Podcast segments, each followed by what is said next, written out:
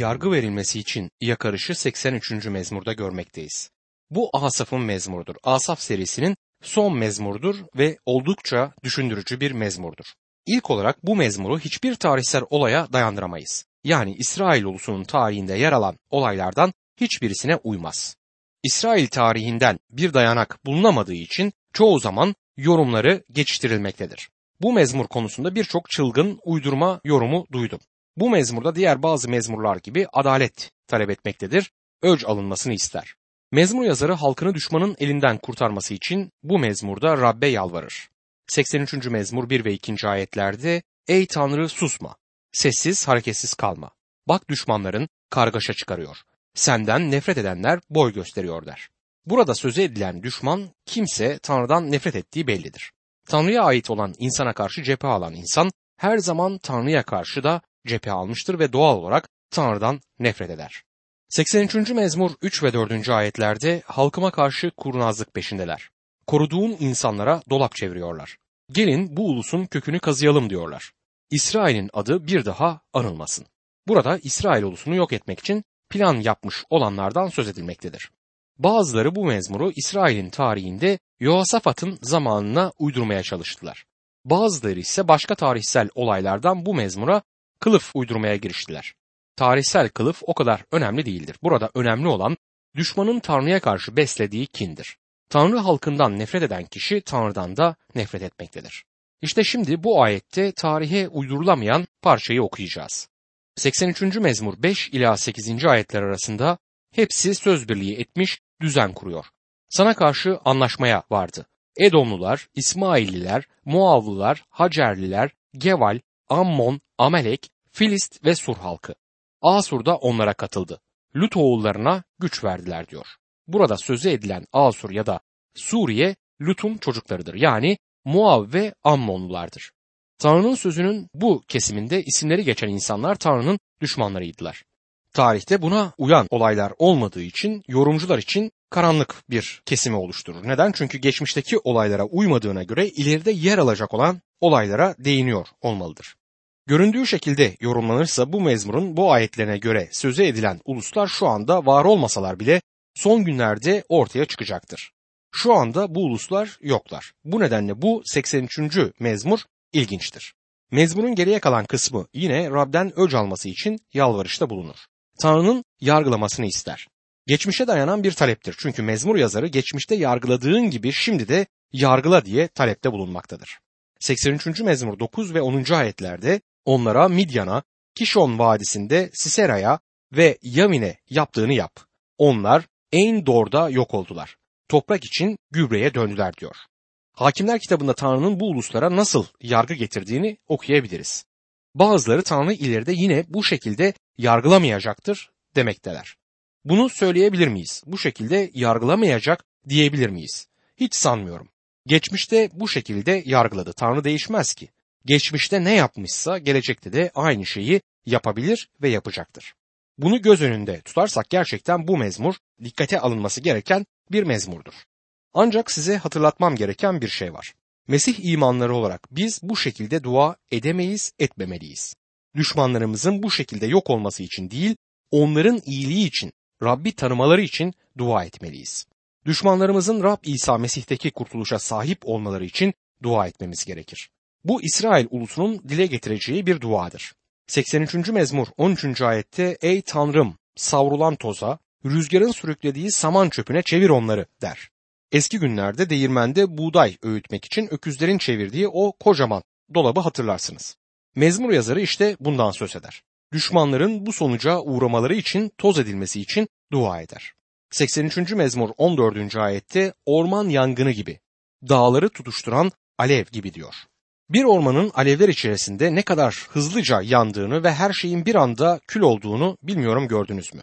İşte böyle bir yangının inmesi için mezmur yazarı dua eder ve 83. mezmur 18. ayette şu sonuca varır. Senin adın Rab'dir. Anlasınlar yalnız senin yeryüzüne egemen en yüce Tanrı olduğunu diyor. Eminim ki bu dünya Tanrı'nın gerçekten Tanrı olduğunu tek bir yolda öğrenecektir. Tanrı yargısını indirdiği zaman. Tanrı'nın iyiliği insanları tövbe etmeye itmeli ama insanlar tövbe etmiyorlar. Tanrı'nın iyiliğini hiçe sayıyorlar. İnsanlar Tanrı'nın var olduğunu birazcık sezinlemiş olsalar bu sezinleyiş onları Tanrı'nın huzuruna getirebilir ama böyle olmuyor. Ne yazık ki bunun tam tersini görmekteyiz. Tanrı'nın iyiliği insanları ondan daha da uzaklaştırıyor. İnsanlar nedense maddesel şeylerin peşinde refah içerisinde yaşamak istiyorlar ve refahı bulunca Tanrı'yı unutuyorlar. Bilmiyorum belki dünyada daha fazla acı ve sıkıntı olsaydı insanlar Rabbe dönerdi diye düşündüğünüz oluyor mu? Ama bunun bile kısa vadeli olduğuna tanık oluyoruz. Bir ara mazlum insan Tanrı'ya dönüyor ama rahatını bulur bulmaz hemen Tanrı'yı unutuyor. Rab lütfen kendini göster. İnsanın sana ne kadar ihtiyacı olduğunu onlara göster. Tanrı'nın evi için duyulan büyük istek 84. mezmurun temel konusudur. Bu mezmurda Levililer kitabında uygulanan bazı geleneklere ağırlık verilmektedir. Kora'nın oğulları tarafından yazılmış olan bir mezmurdur 84. mezmur. Korah'ın oğulları önce tapınma çadırında ve daha sonra tapınakta ruhsal hizmetlerini sunmuşlardır. Bu ailenin geçmişine bakmak için 1. Tarihler kitabına bakmalıyız. 1. Tarihler 26. bölüm 1. ayette kapı nöbetçilerinin bölükleri Korahlılardan, Asaf oğullarından Kore oğlu Meşelemya diyor. Bundan sonra Korahlıların ailesine özgün uzun bir liste vardır. Belki hatırlarsınız çöldeki yolculuklarında Korah, Musa'ya karşı çıkarılan isyanın lideriydi. Tanrı onun bu günahını yargılayıp onu cezalandırdı. Şimdi bakıyoruz ki Rabbin lütfu sayesinde Korah'ın soyu tapınma çadırında ve daha sonra tapınakta Rabbe hizmet etmektedir. 1. Tarihler kitabının 26. bölümünde 12 ve 13. ayetlerde şöyle yazar. Rabbin tapınağında Levili kardeşleri gibi görev yapan kapı nöbetçisi bölükler ve başlarındaki adamlar bunlardır. Her kapı için her aile büyük küçük ayırmadan kura çekti diyor. Tapınağın her kapısında kapıcılık yapacak insanlar tayin edilmişti. Leviller oymağından güçlü kişiler tapınağı korumakla yükümlüydüler. Daha sonra tapınağın giriş çıkışlarını kollamakla yükümlülüklerini sürdürdüler. Gördüğümüz gibi tapınma çadırı ile tapınak mezmurlarda önemli bir yeri korumaktadır. 84. mezmur 1 ve 2. ayetlerde Ey her şeye egemen Rab! Ne kadar severim konutunu. Canım senin avlularını özlüyor. İçim çekiyor. Yüreğim bütün varlığım sana, yaşayan Tanrı'ya sevinçle haykırıyor der. Sevgili dinleyicim buradaki sözler senin yüreğinin haykırışı mı? Rabbe ait olanlarla bir araya gelmek için can atıyor musun? Biliyorum ülkemizin bazı yerlerinde o kadar az imanlı var ki düzenli şekilde bir araya gelmek neredeyse imkansız. Paydaşlık çok zor oluyor. Bu durum bizi yıldırmamalıdır. Rabbin çocuklarıyla paydaşlığımız olacaksa en uygun yer kilise topluluğudur. Bulunduğunuz kilisede paydaşlık yerine dedikodu oluyorsa kiliseniz için dua edin ki Rab orasını bereketli bir yere dönüştürsün. Bu kilise Tanrı sözünün paylaşıldığı bir yer olsun. Kilise topluluğu imanda büyümek için en elverişli yerdir. Şimdi Korah'ın oğullarına baktığımızda yüreğimizde bir sıcaklık hissederiz. Bir asinin çocukları Rabbe karşı isyan etmiş olan bir babanın oğulları sevgiyle Rabbe hizmet ediyorlar. Yazdıkları bu mezmurun 3. ayetinde şöyle der. Kuşlar bile bir yuva, kırlangıç yavrularını koyacak bir yer buldu senin sunaklarının yanında. Ey her şeye egemen Rab, kralım ve tanrım. Herhalde kırlangıçlar ve diğer kuşlar tapınağın bazı yerlerinde yuvalarını yapmışlardı. Bu mezmuru yazan adam tapınaktaki yuvaları ve içindeki kırlangıçları görünce ben de bu kuşlar gibi olmak istiyorum. Her gün Rabbe yakın olmak istiyorum diye düşünmüş olmalıydı. Rab İsa Mesih'in kendisi bize bu konuda kuşlara bakarak onlardan ders almamız gerektiğini söyledi. Kuşlara baktığımızda onların fazla bir değeri olmadığını düşünebiliriz. Hatta bazen bu küçük yaratıklar o kadar gürültü yaparlar ki her tarafı o kadar kirletirler ki onları o anda yok etmek içimizden gelir. O kadar temiz mahluklar değiller. Rab İsa Mesih onları örnek göstererek Matta 10. bölüm 29. ayette iki serçe bir meteleye satılmıyor mu? Ama babanızın izni olmadan bunlardan bir tek bile yere düşmez dedi. Bir tek serçe bile Rabbin gözünden kaçmaz. Aslında orijinal Grekçe'ye bakarsak daha değişik bir anlam ifade edilir. Orijinal Grekçe'de serçenin Rabbin kucağına düştüğü ima edilmektedir. Göksel babamız her şeyi bilir. 84. mezmur 9. ayette Ey Tanrı kalkanımıza bak, mehsettiğin krala lütfet der. Yalnız mezmur yazarı değil biz de onunla birlikte ey Tanrım kalkanım diyebilmeliyiz. Bunu kardeşim hiç düşündünüz mü? Rab senin kalkanın mı? Ona iman etmişsen o senin kalkanındır. Mehsettiğin kralın yüzüne bak diyor. Bu sözde Mesih'e ima edilmektedir. Rab İsa Mesih Tanrı'nın yüzünü yeryüzünde insanlara gösterendir. Daha önceki çalışmalarımızda gördük ki tapınak ve tapınağın ortasındaki kutsal yer Yahudilerin toplumsal hayatlarının merkezini oluşturuyordu. Herhangi bir toplulukta Tanrı merkez oluyorsa o topluluk bereket içerisindedir. Bir zamanlar Avrupa ve Amerika'nın toplumsal merkezi kilise topluluğuydu. Ne yazık ki son günlerde bu merkez yerini değiştirdi. Şimdi toplum kiliseye bakmıyor ve hatta aldırmıyor bile. Rab insanların arasında onların bakabileceği, görebileceği merkezi yerde olmak ister. 84. mezmur 10. ayette senin avlularında bir gün başka yerdeki bin günden iyidir. Kötülerin çadırında yaşamaktansa Tanrımın evinin eşiğinde durmayı yeğlerim der. Senin avlularında bir gün başka yerdeki bin günden iyidir diye yazarken mezmur yazarı biraz acaba abartıyor mu? Hiç de sanmıyorum. Bu adam gerçekten Rabbe yakın olmayı özleyen birisiydi. Kötülerin çadırında yaşamaktansa Tanrı'nın evinin eşiğinde durmak benim için yeğdir derken bunu eminim ki yürekten söylüyordu. Korah'ın oğulları tapınağın kapıcılarıydılar. Bir açıdan diyor ki Tanrı'dan uzak bir yerde zengin bir hayat yaşamaktansa onun evinde tapınakta kapıcı olmak benim için daha iyidir. Bazı zamanlar gözlemlerde bulunurum. Pazar günü kilisede vaaz verilirken bazı insanlar saatine bakar. Bu adam söyleyeceğini söylesin de evimize gidelim düşüncesiyle Rabbin evinden ayrılmaya can atarlar. Mezmur yazarı ise bunun tam tersini söyler. Senin avlularında bir gün başka yerdeki bin günden iyidir der. Bu mezmur bizi bu konuyla ilgili derin derin düşünmeye sevk etmelidir. Gerçekten Rabbe yakın olmaktan zevk alıyor muyuz? 85. mezmur ileride İsrail'in eski haline getirileceği günü resmeder. Bu mezmur koro şefine yazıldı ve mezmurun yazarı Korah oğulları olarak belirtilmektedir. Bazı yorumcular bu mezmuru Ezra ve Nehemya'nın zamanında İsrailoğullarının geri ülkelerine döndükleri zamana bağlamaya giriştiler ama aslında bu olaya hiç değinmez. Bazı yorumcular mezmuru bu şekilde yorumlarlar. Çünkü gelecek günlerle ilgili peygamberlik niteliğinde bir yapıya sahip olduğunu kabul etmezler. Şimdi mezmurlarda yeni bir bölüme geldik. Bu bölümde çeşitli yazarların yazdıklarını bir arada görebiliyoruz. Değişik yazarlar olmasına rağmen bu mezmur serisi bir bütünü oluşturur. Mezmurların düzenlenmesi insanlarca yapıldı ve bu düzenlemede Tanrı'dan gelen bir ilham olduğunu iddia edemeyiz ama nedense bu seri bir öyküyü anlatır ve bana öyle geliyor ki mezmurların düzenlenmesine Tanrı el attı. Daha önce söylemiş olduğum gibi mezmurlar birer seri halinde düzenlendi ve peygamberlik niteliğinde özelliğe sahiptirler. Şimdi ele almış olduğumuz bu 85. mezmur ileriye bakar ve ileride yer alacak olan bu olayları konu eder. Bu mezmunun Tanrı sözü olduğundan hiçbir kuşkumuz olmamalıdır. Bundan kuşkulanan herhangi bir yorumcunun yorumuna güvenemem. Kardeşim, her yorumcunun yorumunu sorgulamadan kabul etmeyin. Liberal bir yorumcunun yorumunu nasıl kabul edebiliriz? Her ne kadar üstün bir edebiyat eseri olsa ya da en modern kaynaklara değinse de kutsal kitaptan sapmış bir yorumcunun yorumu liberal olacaktır. Yani Tanrı'nın gerçeğini eğip bükecek ve tam olduğu gibi yansıtmayacaktır. Bizim deyimimiz de ciğeri korumak için kedinin boynuna takmak gibi bir yaklaşım olacaktır bu.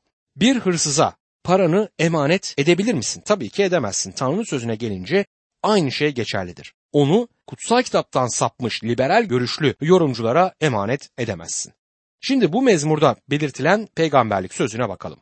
85. mezmur 1. ayet. Ya Rab ülkenden hoşnut kaldın. Yakup soyunu eski görencine kavuşturdun diyor. Birçok yorumcu bu ayete dayanarak bu sözün özel ve tarihsel zamana değindiğini ileri sürer. Yahudilerin Babil'deki kölelikten geri ülkelerine döndükleri zamana değindiğini iddia etmektedirler. Ancak tarih yapraklarına bakarsak görürüz ki sözü edilen dönemde Yahudilerin ancak az bir kısmı geri dönmüştü. 60 binden az insan geri döndü. Daha büyük bir kitle geri dönmemişti. Babil sürgününden geri döndükleri zamana değinmekten ziyade ileride yer alacak olan başka bir dönüş burada resmedilmektedir. Bugünkü resim bile bu mezmuru göstermez. Daha ileride bir zamana işaret etmektedir bu mezmur. Şu anda dünyanın çeşitli yerlerinde binlerce Yahudi bulunur. Bir gün bunların çoğu geri dönecektir. 85. mezmur 2. ayet halkının suçlarını bağışladın, bütün günahlarını yok saydın der. Bu harika bir manzaradır. Tanrı'nın halkı derken burada İsrail ulusundan söz edilmektedir. Bir gün gelecek ki o gün ileridedir. Tanrı kendi halkının günahlarını bağışlayacaktır. Babil sürgününden sonra böyle bir durumun gelişmediğini kesin olarak söyleyebiliriz. Tanrı kendi halkının günahlarını Babil'den sonra bağışlamadı.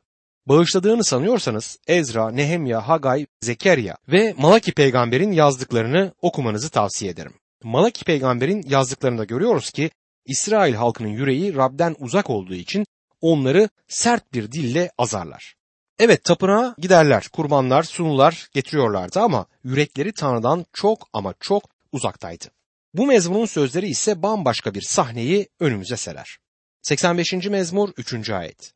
Bütün gazabını bir yana koydun. Kızgın öfkenden vazgeçtin der. Burada gördüğümüz sahne bize gösterir ki Tanrı artık İsrail'i yargılamaz. Yargı zamanı geçti. Bu ulusun ve aslında dünyanın yaşayacağı daha kötü günler vardır ve bu günlerde ileridedir. Büyük sıkıntı dönemi küresel bir özelliğe sahip olacaktır. Tüm dünyayı etkileyecektir. İşte o zaman yargı zamanı olacaktır. Bin yıllık egemenlik döneminde şeytan bağlanacaktır ama bin yıldan sonra yine serbest bırakılacaktır. Bu korkunç dönemde kutsal ruh şimdi yaptığı gibi kötülüğü dizginlemeyecektir. Kötülük kutusunun kapağı açılacaktır. İnsanlar o zaman istedikleri kadar kötülük yapacaktır. Tanrı engel olmayacak. Kötülük yapmak isteyenlere hiçbir şey sınırlamayacaktır. Bu çok korkunç bir tablodur değil mi? İnsanlar kötülüğün en uzak sınırlarına eriştikten sonra Rab gelip yargıyı bu insanların üzerine indirecektir. Bugün de Tanrı çocuğu için günah yargısı bitmiş olacaktır. Neden? Çünkü günah sorunu onun için çarmıhta halledildi. Rab İsa gereken cezayı verdi. Kendi kanı pahasına onu ödedi. O eski hesap çoktan kapandı. Rab İsa benim günahımın cezasını ödedi. Ancak beni hala rahatsız eden bir şey var. Bir gün ben Tanrı'nın yargı kürsüsü önünde duracağım.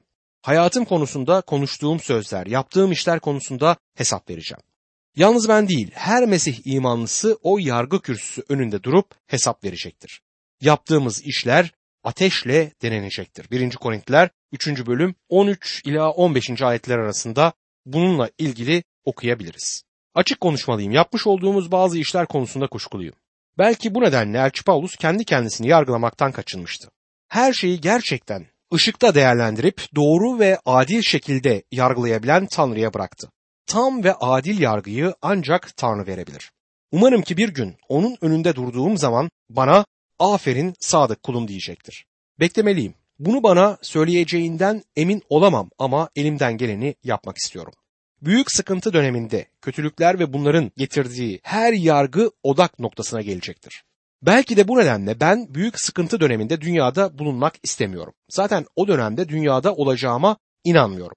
Bazıları derler ki büyük sıkıntı döneminde kilise bu sıkıntıdan geçecektir.